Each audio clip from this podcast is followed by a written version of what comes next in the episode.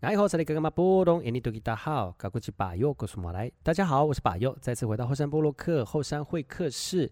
这个阶段后山会客室邀请到哪位来宾来到节目当中来跟大家分享最近的话题呢？Coronavirus 冠状病毒在今年年初之后席卷全世界哦，造成很大的这个影响哦。那其实，在台湾呢，有一群默默的人在我们的身边，继续的帮助我们呃抵抗病菌呢，而。呃，口罩呢，就是让我们生活当中抵抗病菌的第一线。而在哪里来领口罩呢？刚开始就是从药局了。那今天我们我们的现在疫情已经稍微有点趋缓了，在我们现场当中连线的呢，是我们花莲非常有名的一位药师哦，也是我们的族人朋友哦，来到节目当中来跟大家聊聊这段时间他们的甘苦谈。欢迎我们的李姓药师，爱吼，爱吼，大家好。我是李姓药师，谢谢李姓药师能够抽空来上到节目当中。你有没有什么话？我刚刚突然打断了，嗯、还有没有什么要要跟大家？嗯，我本来要给自己一个称号，就是最近包口罩包到烦，卖口罩卖到 快要疯掉的部落药师理性药师，就是我。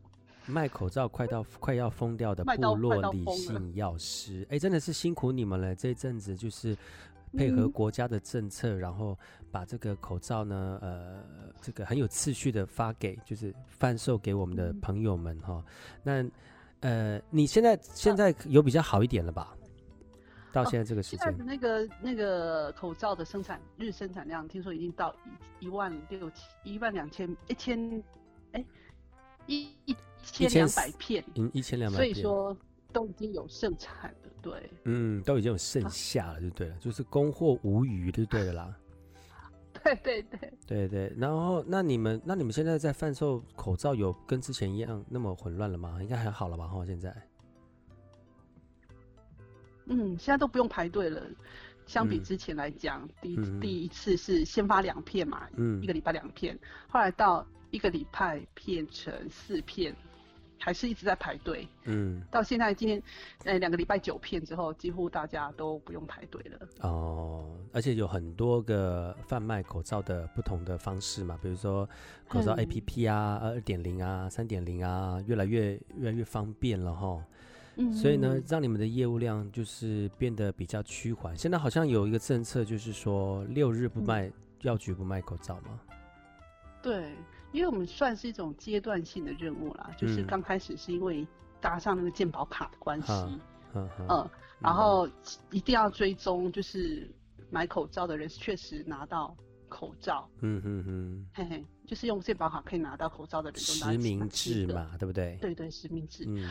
没错，其实回过头来，我们从刚开始来讲，嗯，其实在今年今年年初就爆发全是就台台呃中国那边开始爆发这个冠状病毒之后，其实台湾是超前部署嘛。对，嗯，那你你是第一线的药师，你你第一次就是说你收到命令的那个时候是在什么时候？然后你们要开始准备了，然后准备些什么呢？其实还蛮蛮早的吗？蛮早的吗？一月份吗？过年前吗？还是在选总统之前？应该是过完年之后的那个礼拜哦。哦，嘿，选总统已经选完，但是又去过了完年之后，他就是陆陆续续就是颁布。刚刚开始的时候，就是大家开始一窝蜂抢口罩嘛，那时候一堆。在过年的时候就开始抢了吗？对，过年开始抢，我还记得那时候。还没有开门，就是一堆人敲着门说要买口罩。要买口罩，你那口罩很多吗？你们你们药局里？那其实一般来讲，要买口罩的人通常都是生病或是小朋友有过敏的人才会买，嗯、所以一般药局备量其实不多。嗯，就是以以那个够用为主，服够用为主，够需求为主，嗯，也不会特别囤啦哈。对，因为那时候要叫就随时都会。拿得到货，所以也不需要囤呀。嗯，比较印象深刻的是，大家买口罩的那个期间啊，啊，开始一窝蜂都是送到国外去。哦，就是每个人说买一箱，或是买一盒一盒，就是说我的小孩在国外，嗯，或者在大陆上工作，他要口罩，嗯，就全。就有的人就真的全包了，嗯，打包就送出去这样子，嗯嗯嗯嗯，哎，到时候倒是台湾人还没有说是要为自己准备，可能都是为了亲戚在国外这样子，嗯嗯嗯，会准备这样。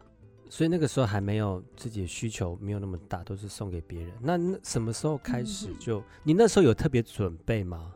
在大还没有他还没有在大家需要抢购口罩的时候，你有特别囤几几盒怎么自己用的呢？这个当然是台面上说没有哦，台面上没有，就基本上都会出去啦，就自己要如果要用的话也是自己用，对，知道吗？嗯、就是家里通通常就是也有过过敏或是有感冒的长辈这样子会自用这样子。嗯对，嗯、然后再加上，当时都会觉得说，我下订单，年前下订单，应该年后就会送到了。嗯，嘿，通常都已经先下了，都做，因为有那那时候有先见之明，说可能需要很大量的口罩，所以你在年前之前就已经大量的批货了吗？对，也没有大量到多大，但是已经下定了。啊、但是非常非常都政府应该是说有超前部署，嗯，到这一块。就是我们下订完订单之后，年后不是应该要正常出货这样子吗？对对对。然后政府那时候就察觉到说有一些异常的那种，诶，出货可能到国外或者是异常的那个状况，库存量不足了，嗯嗯嗯嗯嘿，嗯，就年后要出，就是全部口罩工厂上班的时候，全部就就是重新洗牌，他就全部打断、哦、打掉这个订单这样。就政府先控制说先不要出去这样子。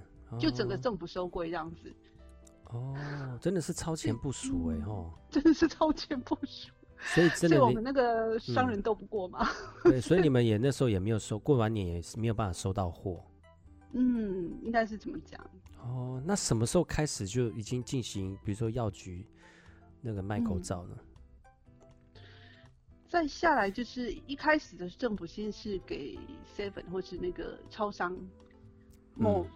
嘿，连锁超商做那个通路，嗯，嘿，刚开始的时候并不是交给那个药局，嗯，然后当那时候他可能是针对说大家人人都可以买到，然后 seven 刚好或是全家有二十四小时嘛，嗯，然后批个一定量的货，就每一间批个一些，然后我记得全全国好像一千多家的超连锁超商嘛，嗯，所以因为它的点的关系，再加上它的那个。个物流比较发达，他们自己有自己物流系统，嘿、嗯，所以当初刚开始前一个礼拜还是两个礼拜是给超商的，然后、嗯、后来发现说，可能大家都在抱怨说一直买不到，嗯，嗯，而且又没有办法去追踪是哪些人买的，嗯哼，虽然他们定时定点在发送，可是去买的人是同一批人呢，还是说有轮换，还是真的每个人都可以买得到，都不晓得。因为没有实名制嘛，也不知道有没有人买过，然后可能他会重复买，嗯、或者是私底下店员可能跟这个人很好，就说：“哎、欸，可以帮我弄几包，对不对？” 也有可能这样状况出现，也有可能，对，真的。